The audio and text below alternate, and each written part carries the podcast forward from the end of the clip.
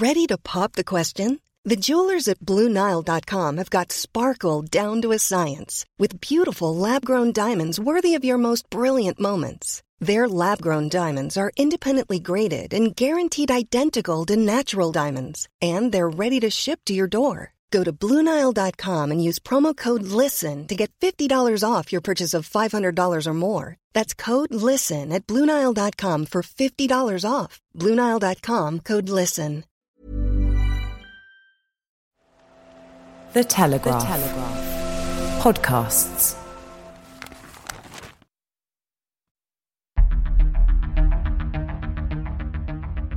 I'm David Knowles, and this is Ukraine, the latest.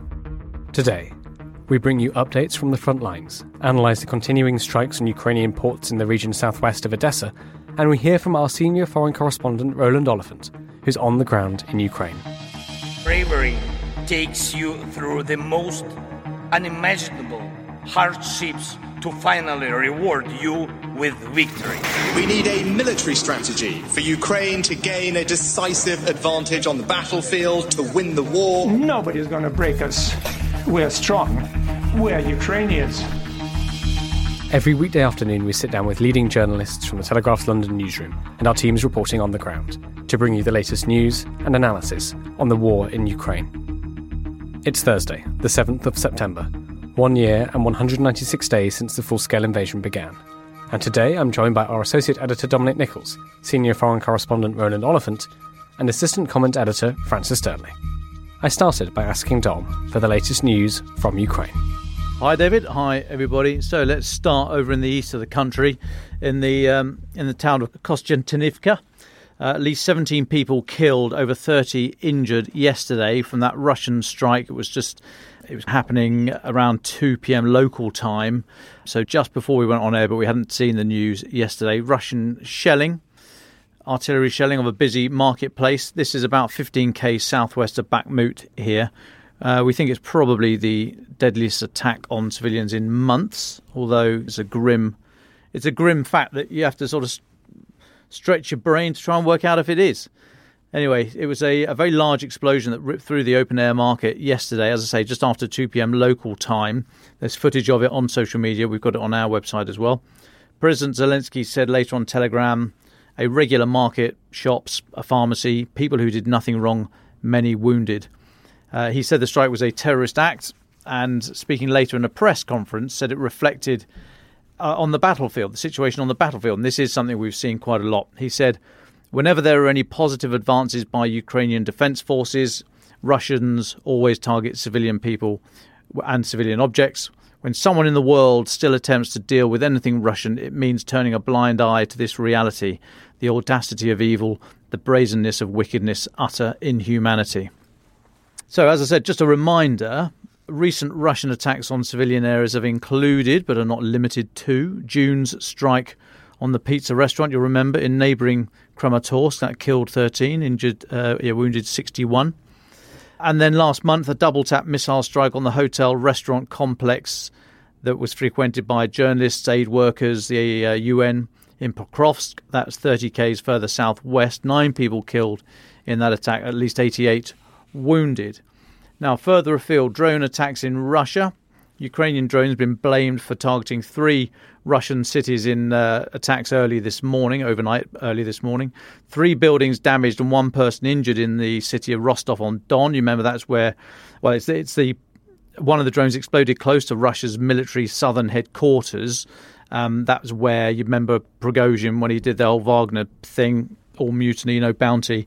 He went there, and uh, that was where he was filmed before they started charging north. That came from that that news. That's confirmed by the TASS news agency, Russian news agency. Then in Bryansk, so further to the northwest, but still inside Russia, two two drones, just two drones destroyed by air defence. We think but debris um, damaged uh, damaged buildings and a railway station and cars and what have you. That's from Interfax news agency. And then separately, Russia's defense ministry said they shot down a drone over the outskirts of Moscow.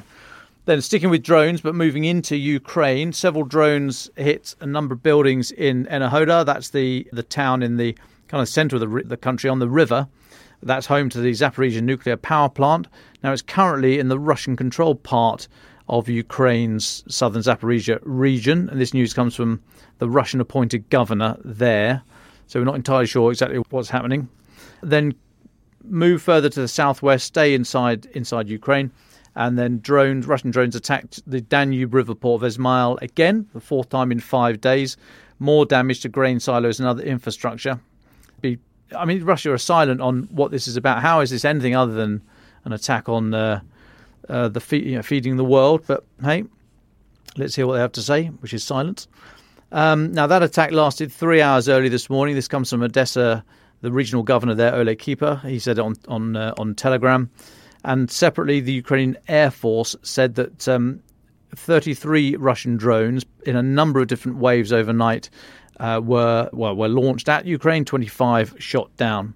Now you'll remember, and I think we're going to talk a little bit about this later. But Izmail, it lies on the river, the Danube River, and the other side of the river is Romania, a NATO member. It's one of the main, if not the main, export route for um, for Ukrainian products, in particular grain, since uh, since Russia backed out of the grain deal.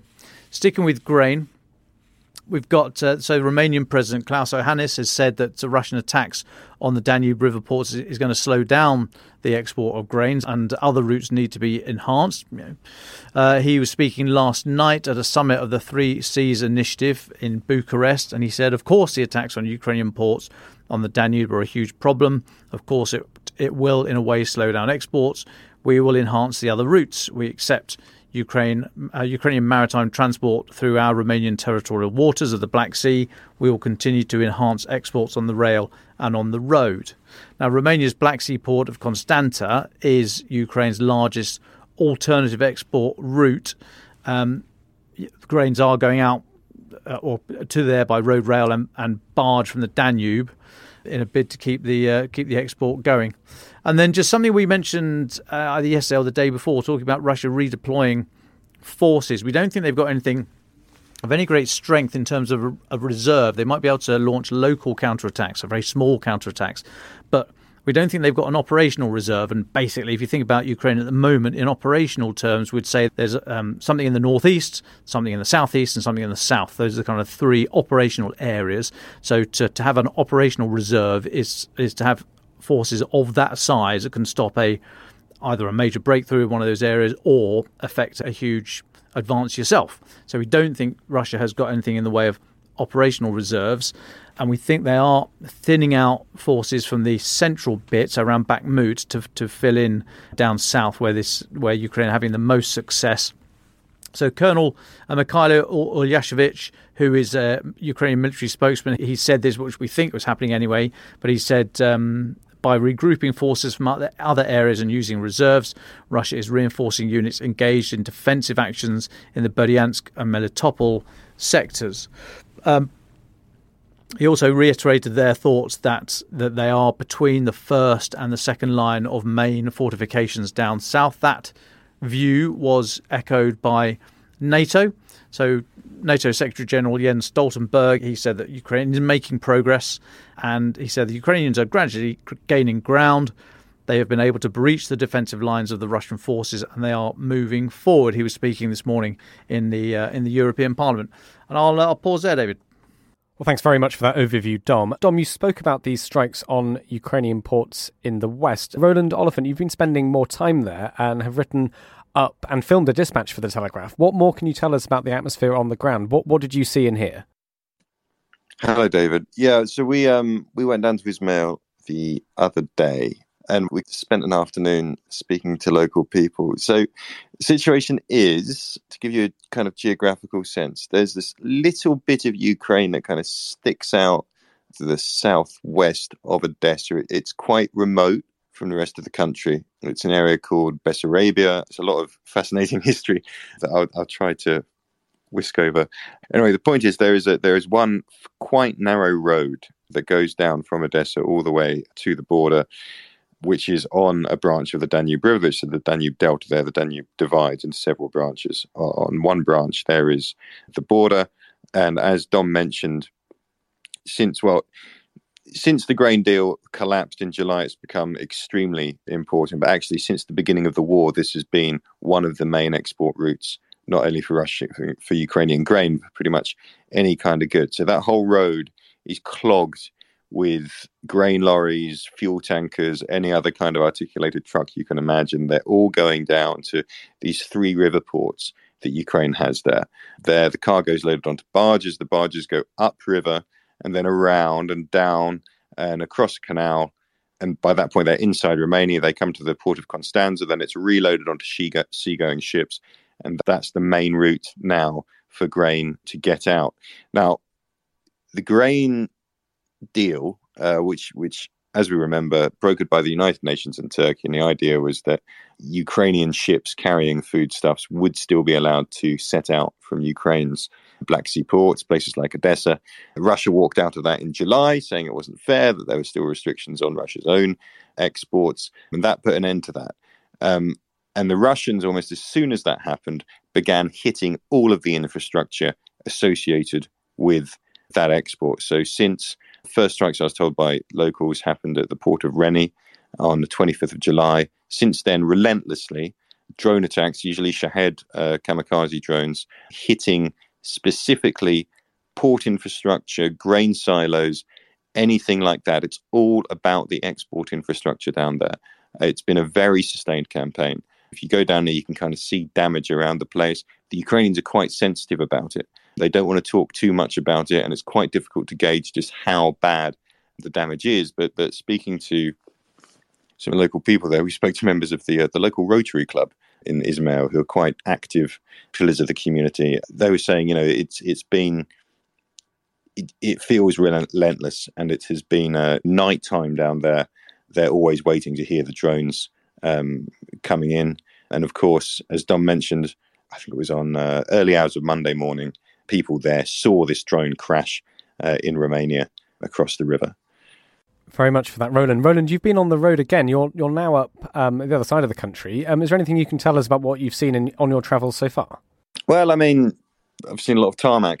Um, to be honest, we came up to Kiev yesterday. I mean, the, the most interesting thing I think that I can tell you about is about that day we spent far down on the border. I mean, it's it's a fascinating little area. It's, it's a really long way from any of the ground fighting. It's an area that was completely, talking to locals, they say completely untouched by the war for basically 18 months. So no bombing, no no bombing. Obviously, the ground, the land war is, is a very long way away. It was overlooked, but that road it used to take about two and a half hours to drive in peacetime. Two and a half hours between Izmail and and Odessa. It's now you know it took us about five five and a half hours, I think, just because of the congestion. This absolutely huge just I don't know how, how to describe it. I mean, it's like a it's a bottleneck, right? You can you can feel the bottleneck. You can feel the huge burden of freight that is trying to go through this through this border. You could it, it is incredibly tangible just how important this connection is,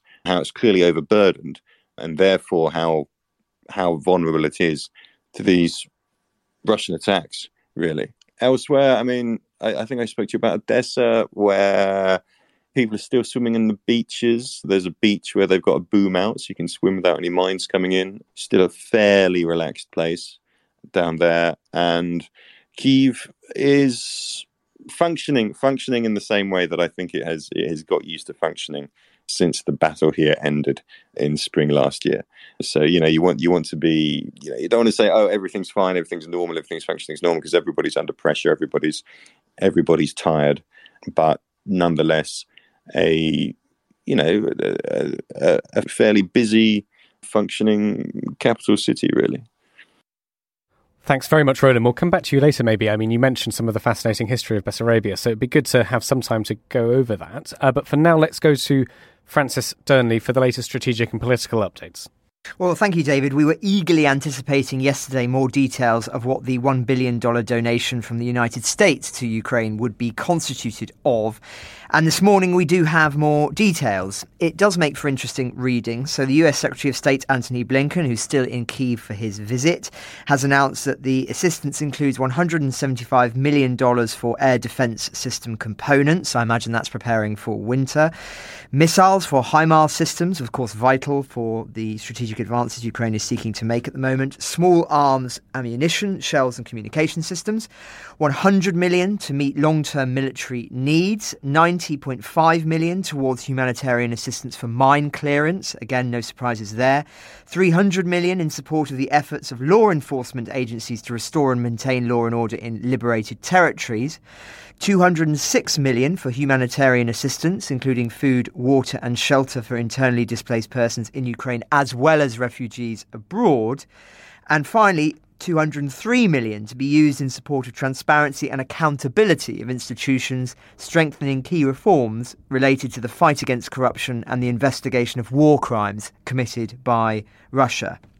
I think it would be hard to find a better summary of what the core priorities for Ukraine are, minus, of course, the aircraft support. We want to make sure that Ukraine has what it needs, Blinken said, not only to succeed in the counteroffensive, but has what it needs for the long term to make sure that it has a strong deterrent. He was standing alongside Ukraine's Foreign Minister Kuleba. He said, We're also determined to continue to work with our partners as they build and rebuild a strong economy, a strong democracy. Now, perhaps most interesting is that Blinken also announced as part of this that for the first time the US is transferring to Ukraine assets seized from sanctioned Russian oligarchs, which will be used to support Ukrainian military veterans. He put it bluntly those who have enabled Putin's war of aggression should pay for it. This apparently concerns a very specific $5.4 million to be directed to the support of said veterans. Nevertheless, it sets a precedent, one that may give the green light to other countries to follow suit. And unsurprisingly and tellingly, Moscow is not too happy about this. They're already kicking up a fuss, saying that any plan to send Ukraine funds seized from Russian business people targeted by sanctions is illegal and will be contested. And remember, the Kremlin knows the importance of keeping such individuals on side, hence, I think, their angry reaction today. Now, staying with the US, Kamala Harris, the US Vice President, Russian Foreign Minister Sergei Lavrov, and Chinese Premier Li Qiang are attending an East Asia summit in Indonesia today in a rare opportunity for direct high level diplomacy between the rivals. The 18 Nations Summit. Is the first time that top US and Russian officials have sat down around the same table in almost two months after US and European officials condemned Mr. Lavrov at a July ministerial meeting over the invasion of Ukraine. Ms. Harris and Mr. Li attend will uh, will hold and attend separate talks with Southeastern Asian leaders in the next few hours, where the US Vice President yesterday discussed the importance of upholding international law in the South China Sea. Now, that I think probably comes off the back of the new map that China released, which lay claim to large portions of the South China Sea, which I discussed last week in detail. It's a very interesting, the timing was interesting, but also the contents of said map. Now, we're proud on this podcast to pay a closer attention to Central Asia than most, a region covered, of course, by James Kilner. And in that vein, it's interesting to see that Armenia will host joint drills with US forces next week, the latest sign of the former Soviet republic's drift from its traditional ally, Russia, something that, as we've discussed at length in the past, seems to be a consequence of the war in Ukraine and Russia's alleged failures there. The announcement came a day after Moscow dismissed criticism from Armenia that Russian peacekeepers were failing to maintain order over the only route linking Armenia to the breakaway separatist region of Nagorno Karabakh in Azerbaijan. The Armenian Defense Ministry said that the Eagle Partner 2023 drills aim to increase the level of interoperability between Armenian and US forces in international peacekeeping missions. They'll be held from September the 11th to the 20th in Armenia's Tsar Training Center. The Kremlin has responded, saying the announcement raises concerns and vowed to thoroughly analyse the exercises. No doubt James can talk about this in more detail soon. Just a couple more stories that caught my eye. According to the British Ministry of Defence's daily intelligence briefing, residents of the Russian controlled area of Donetsk Oblast are now receiving Russian language local news bulletins from one of Russia's major broadcast organizations. It says on the 4th of September, the All Russia State Television and Radio Broadcasting Company opened a Donetsk franchise and commenced broadcasting in the internationally unrecognized Donetsk People's Republic. Local news bulletins are provided by the One TV channel and present the Russian view of the war. This is part of Russia's broader effort to assert enduring control over the area. After the invasion, pan Ukraine providers continued to provide locally sourced Russian language content. Donetsk has taken a year for Russia to achieve what it has now sought to it has now achieved, having first been announced in 2022. This was almost certainly due to the refusal to work of trained local technicians. Those sympathetic to the DPR and with the required skills have now likely been brought in from Crimea, Luhansk, and elsewhere. The statement goes on Although blocked over the airwaves, Ukrainian broadcasting is still accessible to a wide audience via the internet. Where Russian filtering restrictions are enforced, audiences use VPN or other active circumnavigation technologies. If we have any listeners in the territory, suffice to say, who want to reach out to us on this, please do so. And lastly, Dom Roland have already talked about the issue of grain shipments. And just one more thing on this, as we've talked about in previous episodes, one of the major impediment for impediments for exporters is getting insurance for making what is obviously a dangerous trip in any circumstance, given the military situation.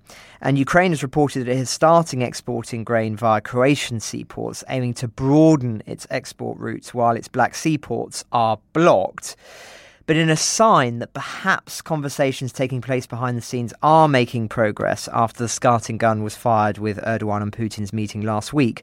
Lloyds of London is in talks with the UN over providing insurance cover for Ukrainian grain shipments if a new Black Sea corridor deal can be reached. So, Lloyd's CEO John Neal has said today. Are we happy and able to continue to provide insurances in the event that a corridor can be reoperated and can be re established? The answer to that is yes, Neal told Reuters. We are in active discussions with the UN about how that might happen and how it needs to be structured differently as to how it was before. It does seem, therefore, that progress is being made in those conversations over the restoration of the Crane deal. But the question is what is the nature of that deal being discussed and what might Russia get out of it? More on that as we have it. Well, thank you very much, Francis. Let's go back and talk about this Russian drone that caused this dispute or this disagreement between Ukraine and Romania over exactly where pieces of it had landed. Dom Nicholls, you've been having some thoughts on this. Can you talk us through them? Yeah, so just as a as a recap from the strike, I forget which night it was now. It wasn't last night. Maybe it was. I think it may have been Tuesday night. There was a there was a suggestion that one of the missiles that Russia had fired at the port of Izmail on the River Danube and actually either been shot down or just overshot the target and landed in Romania, just the other side, a couple of hundred meters away across the river in Romania, obviously a NATO country. Now that was disputed. I think I think the official line at the moment f- from NATO is that, that it did not happen, although there are there's a lot of um, anecdotal evidence to, and photos of, of missile parts, allegedly missile parts and what have you from Romania. But anyway, it, it it almost doesn't matter. I mean, of course, it matters in the big scheme of things if this is Russia attacking NATO. It's not Russia attacking NATO, it's Russia being stupidly slapdash again about their targeting and being so cavalier as to decide it's worth the risk uh, by firing Izmail, worth the risk of, of something happening inside Romania and therefore NATO.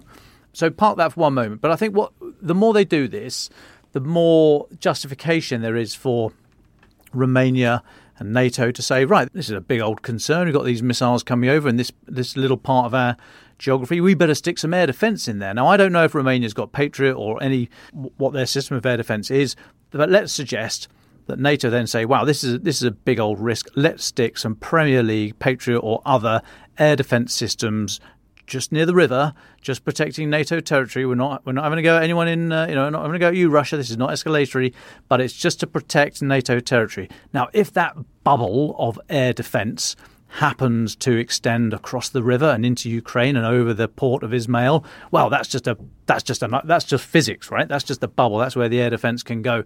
And let's say a missile, cruise missile from Russia is heading in that direction. Well, how does NATO know that it's not going to overshoot and land in Romania again? So they might be just to be on the safe side, just to be on the safe side, lads, let's shoot it down. Now, if afterwards Russia comes out with all sorts of ballistic trajectories and say, no, no, it was going to land in the port. It was going to hit Ukraine. It was going to land in the port. You had no right to blow up our missile. You know, NATO can say, well, sorry, stop chucking these things around, and then we won't have to launch our, our highly sophisticated air defence assets at it. I've heard that argument, maybe not put in such glib terms, but there we go, it's Thursday. I've heard that argument around the bazaars, and I think the more that Izmail is hit, and certainly the more that stuff alleged, allegedly lands in Romania, or certainly is proven to land in Romania, and God forbid we have like that incident that we saw in Poland last year, where people are killed in, in they were killed in Poland. Those um, those uh, farm workers? Then I think NATO is entirely within its rights to say, look, just we need to do this. We need to redeploy assets. This is not provocative. This is a, a necessary and proportionate step taken to a threat against our borders. And if there's a happy coincidence that it protects Izmail, so be it. I, am waiting for that to happen, and I, I think very cautiously that um, things seem to be edging in that direction. Well, thank you very much, Dom. Roland, can we go back to you? You mentioned in your first piece today about this sort of interesting history of Bessarabia, of this area. And you're completely right. I mean, looking at Google Maps now, we've not talked almost at all about this area of Ukraine until the last few weeks, until the missiles started landing. So it's a bit of a, it's something, you know, we, we here don't know much about either. What do you think listeners should understand and know about this particular very southerly region of Ukraine? Mm, it's interesting. I'm just on the on on what Dom was was mentioning, and I it, it was quite interesting talk just to on the Romania thing, Romania is only about I couldn't measure the, the river there, but it's it's not very wide by Danube terms. I mean, maybe less than a kilometre across there. There were plenty of people in Izmail who I spoke to who well, saw the missile, uh, the, the, the drone crash. There are people who filmed it. I was quite close to speaking to some, but they shied away because you're not meant to be filming during an air raid for um, for security purposes. They didn't want to get in trouble. But you know, you, you asked people about, okay, so there's something landed from, um, on the Romanian side. So yeah, yeah, over there. And someone, my friend, was standing on her balcony there and pointing that direction. So it happened. And they were quite bemused by the Romanian reaction, which was initially to say, to basically categorically deny that this had happened. And then to say, well, not to deny that it happened, but to just emphasize that Ukraine's, uh, sorry, sorry, Romania's uh, security and territorial integrity was not threatened by whatever had happened. And then finally, last night, the defense minister finally says, oh, we found some fragments exactly where everybody on the Ukrainian side of the river had been saying it had fallen. Oh, we found some fragments. And then finally, President Iohannis says, well, you know, I've ordered an urgent investigation into this. So it, it was for the people I spoke to in Izmail on the Ukrainian side of the river a couple of days ago, the, the which was before Romania had admitted it happened, that reaction was quite bemusing. They didn't quite get it. In fact, some of them claimed to me that two drones landed. They didn't have any evidence of that. And another person said to me, "Well, you know, we, have I mean, between you and me, you know, we we've heard stuff vaguely from that direction before. It might not be the first time." Now, I, I absolutely they could not provide any evidence or proof that had happened before, but they suspected it had, and the the reaction from Romania, I think, from their point of view, when Romania basically denied the Ukrainian announcement that this had happened, was, I suppose, disappointing, really, because you would expect a NATO country to be much more assertive about protecting its territory and its airspace, even though it did land in that part of the river is basically woodland. There wasn't any real danger of hitting a hitting a populated area, and it, it seemed, I think, from the Ukrainian side to look like you know Romania was really, really trying to back down and not trying to avoid actually doing anything assertive if you see what I mean. So I'd be I'd be quite interested in where that debate that that idea that Dom has just suggested would go because at the moment the impression I was getting or people down there were getting was that well for some reason our neighbors really don't want to acknowledge that happened and their guess about what happened by the way was that the the drone had been hit by probably hit by Ukrainian anti-aircraft fire and came off course and crashed down there and it was on just to clarify early hours of Monday morning that it happened. Um, so that, those are my thoughts on the Romanian thing. On Bessarabia, yeah, I mean, it's fascinating. So Bessarabia, the historical Bessarabia is basically the land between the Dniester River and a tributary of the of the Danube called the Prat, I think. Anyway, basically, it's modern day Moldova, but the lower bit of it that faces the sea, about a quarter of it, that is Ukrainian territory. and the history is is fascinating. Izmail, I think, was originally a Genoese fort in kind of the 12th, 11th century, something like that. It eventually became a an Ottoman Turkish outpost, a very important fortress on, on their frontier when they ruled what is now Romania and Moldova. And then, as the Russian Empire was expanding in the 18th century, you know, with their succession of wars against the Turks, especially in the late 18th century, when they expanded into what is now southern Ukraine, they captured it. There was a particularly famous battle in 1790 when the, the Russian general Alexander Suvorov stormed Izmail fortress. Lord Byron wrote about it. It was a, a great event. It wasn't that kind of ended the war, that particular war, but later the Russians came back and annexed it. And the kind of interesting thing is, for today, number one is that according to the people I spoke to who live there, they said, look, like we've probably got about 40 nationalities living in the region, and Ukrainians are actually only a very one of about 40 and not the biggest. There's Albanians, Romanians, Moldovans. There's a very old Bulgarian population who still speak um, their own version of Bulgarian in the villages. It's apparently, so I'm told, it sounds slightly archaic to modern Bulgarian speakers from modern Bulgaria. So that's fascinating. Russian is still the lingua franca because you know it was for a long time part of the Russian Empire, and and that was the the lingua franca that united all of these peoples. And and really interestingly is that even now, the personality of Alexander Suvorov kind of dominates Izmail. Even you know the main street is Suvorov Street. The oldest building in town is this this mosque, 14th or 15th century, which was is kind of the only remaining part of the fortress that he stormed.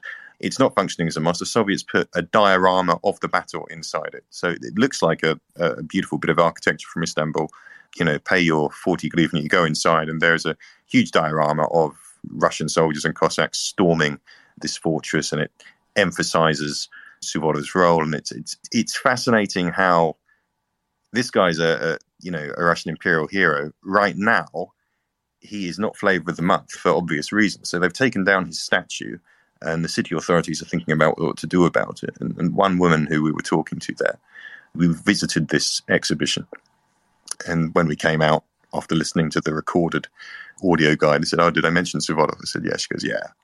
Well, he's just like all the rest of them, uh, isn't he? So basically, her point of view was like this guy who, for for a long time, has dominated the history of our town. We now look at him the same way we'd look at Vladimir Putin, Sergei Shoigu, Gerasimov, Surovikin. I mean, basically, as uh, a Russian war criminal who came here and slaughtered people in order to to extend an empire. So it was a it was a fascinating kind of encounter with multiple multiple layers of history there, and at the same time, it's also I must say an incredibly it's a very pleasant place. I mean, the air battle that's been going on there, and they've had I think they had another raid last night. That was the last night's raid was the fourth in five nights. In the day, it still feels like a kind of relaxed, sleepy, very clean place, wide streets going down the Danube. There's still kind of teenagers swimming in the river, ignoring the please do not swim here signs. And I spoke to, you know, I was kind of quite attracted by the idea of dip myself. And um, the guy showing us around said, I wouldn't. I said, well, is it, is it mined? No, but we are at the bottom of the Danube and all of Europe's effluent is in there. Um, he said, so you're probably going to get sick. But yeah, fascinating, fascinating part of the world. Really interesting landscape as well. It's it's it's delta. It's it's low lying. It's reeds. It's marshes. The kurgans, the old burial mounds, they really stand out in that landscape. And you know, a lot of kind of nature reserves and spots that that that tourists kind of like and it was actually, you know, a lot of refugees, I was told, initially headed down there and stayed because it felt so safe and peaceful. Well, thank you very much, Roland. I didn't know what we needed today was a potted history of the culture and uh, uh, and everything of Bessarabia, but I'm very glad we got it. Thank you so much, Roland, for that. Um, Francis, is there anything you want to add before we move to our final thoughts? Thanks, David. I really enjoyed that as well. It was really fascinating. Um, I just wanted to comment on one thing that Roland said, which was talking about the Ukrainians' understandable frustration at what they see as a, a lack of frustration coming from Romania. And I, I think that's absolutely correct, although it is worth saying that they are at least commenting on these strikes, whether they be from drones or from missiles, at the Three Seas Initiative Summit meeting in Bucharest, which uh, Dom mentioned, which is, by the way, a gathering of 12 EU states, mainly former Soviet in Eastern Central Europe, which is itself, I think, quite interesting and telling in the current context.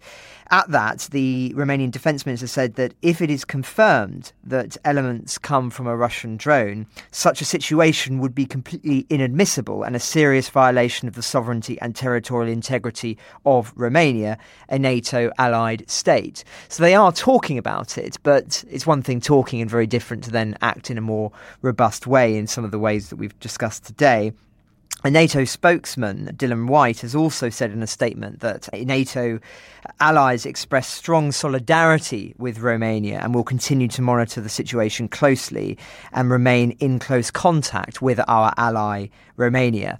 Now, I know all of this sounds, you know, like the usual pleasantries that we get, and all of this may feel a little bit like a, a non story, but we focus on it because, as we saw with the stray missile that hit Poland last year, if something major were to occur and a missile were to strike a settlement in Romania or even a drone, then suddenly the whole world would know about it. It would be front page news. And so understanding the context is really important. And I will continue to look at it um, for that very reason. Well, thank you very much, Francis. Let's move to our final thoughts then. Uh, Dom Nicholls, why don't you go first? Right. Well, so firstly, thanks to everyone for your messages after yesterday's pod. It's lovely to know you're you're there and uh, and helping us out when we need it. So thank you for that. Uh, I'm off tomorrow, off ski, off ski, off uh, the pod, and off on a jet plane. I'm leaving on a jet, literally leaving on a jet plane. Going to the states tomorrow, the start of our um, tour next week. So yeah, over the weekend, I'm, I'm, not going to speak to you again until Monday, David and, and folks. Uh, but over the weekend, I'm going to be chatting to some old friends at the Boulder Crest Foundation. That's a, a charity helping military veterans and other fir- and first responders, plus all their families. Um, they help them through and after and thrive after trauma. So I'm going to speak to them over the weekend. Uh, I'm going to be up in the Appalachian Trail. I've already asked if I can expense bear repellent as office uh, expenses, to which the managing editor here at the Telegraph just sort of blinked at me and, and, and shuffled off, thinking, something had gone terribly wrong in the Defence Department. Uh, but I'm going to be up in the Appalachian Trail for a couple of days, then going over to Colorado, seeing some friends of the pod who are I can see uh, in the room now. You know who you are. Uh, and then off to the US Air Force Academy. That will be so we're coming live from. I'll be coming live from the US Air Force Academy Monday morning. I've been very. They've very generously invited me to their 9/11 commemoration as a former serviceman. I, I thought that was a very generous gesture. So I'll be there. I'll, but I'll speak to you 0600 from Colorado on Monday. And then, yeah, then off we go again, and you guys join us. So, cheerio, folks. I'll see you on the other side of the pond. Well, safe travels, Dom, and best of luck getting everything you want expensed. Expensed. Francis Dearnley. Thanks, David. It's also my last time on the pod before the US. I'm not travelling tomorrow, though. I'm travelling over the weekend. Very much looking forward to that. And I've also got a very busy itinerary, which we'll talk you through early in the week, next week. But uh, it's me standing in for Dom on our video series Defence in Depth this week. And I decided to do a deep dive into Putin's top three lies from the Second World War to modern Ukraine. It was a very long list to choose from, suffice to say. I won't spoil what the three are, but the video seeks to condense with all the fancy graphics they throw in there and things like that. Some of the false narratives that the Kremlin peddles, which we've discussed on the podcast these past few months.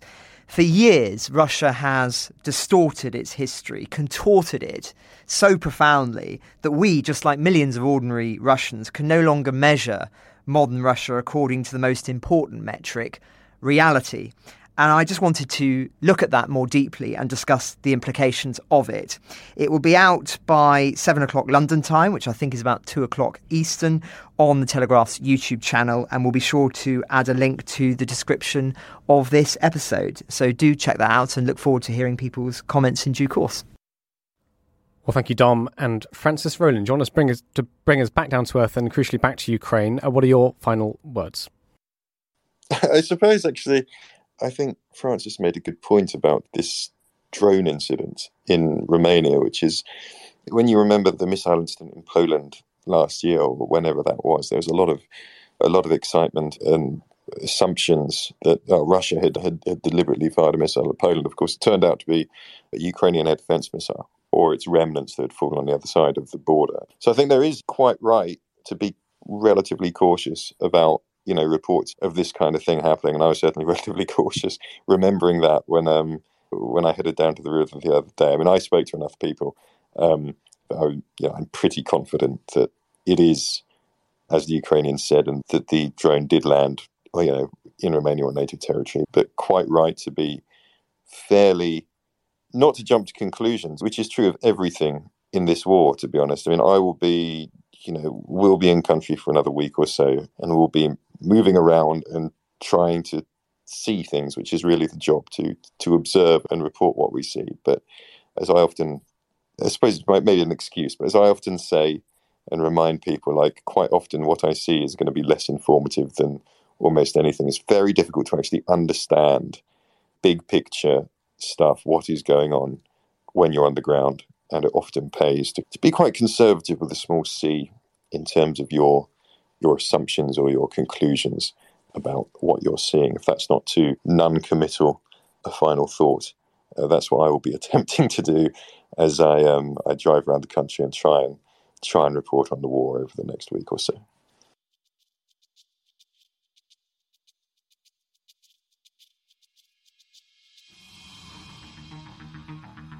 Ukraine the Latest is an original podcast from The Telegraph. To stay on top of all of our Ukraine news, analysis, and dispatches from the ground, subscribe to The Telegraph. You can get your first three months for just £1 at www.telegraph.co.uk forward slash Ukraine the latest. Or sign up to Dispatches, our Ukraine newsletter, which brings stories from our award winning foreign correspondents straight to your inbox. We also have a Ukraine live blog on our website, where you can follow updates as they come in throughout the day, including insights from regular contributors to this podcast. You can listen to this conversation live at 1pm London time each weekday on Twitter Spaces. Follow The Telegraph on Twitter so you don't miss it. To our listeners on YouTube, please note that due to issues beyond our control, there is sometimes a delay between broadcast and upload. So if you want to hear Ukraine the latest as soon as it is released, do refer to the podcast apps. If you appreciated this podcast, please consider following Ukraine the latest on your preferred podcast app. And, if you have a moment, leave a review, as it helps others find the show. You can also get in touch directly to ask questions or give comments by emailing ukrainepod at telegraph.co.uk. We do read every message. And you can contact us directly on Twitter. You can find our Twitter handles in the description for this episode. As ever, we are especially interested to hear where you are listening from around the world. Ukraine the Latest was produced by Giles Gear, and the executive producers are David Knowles and Louisa Wells.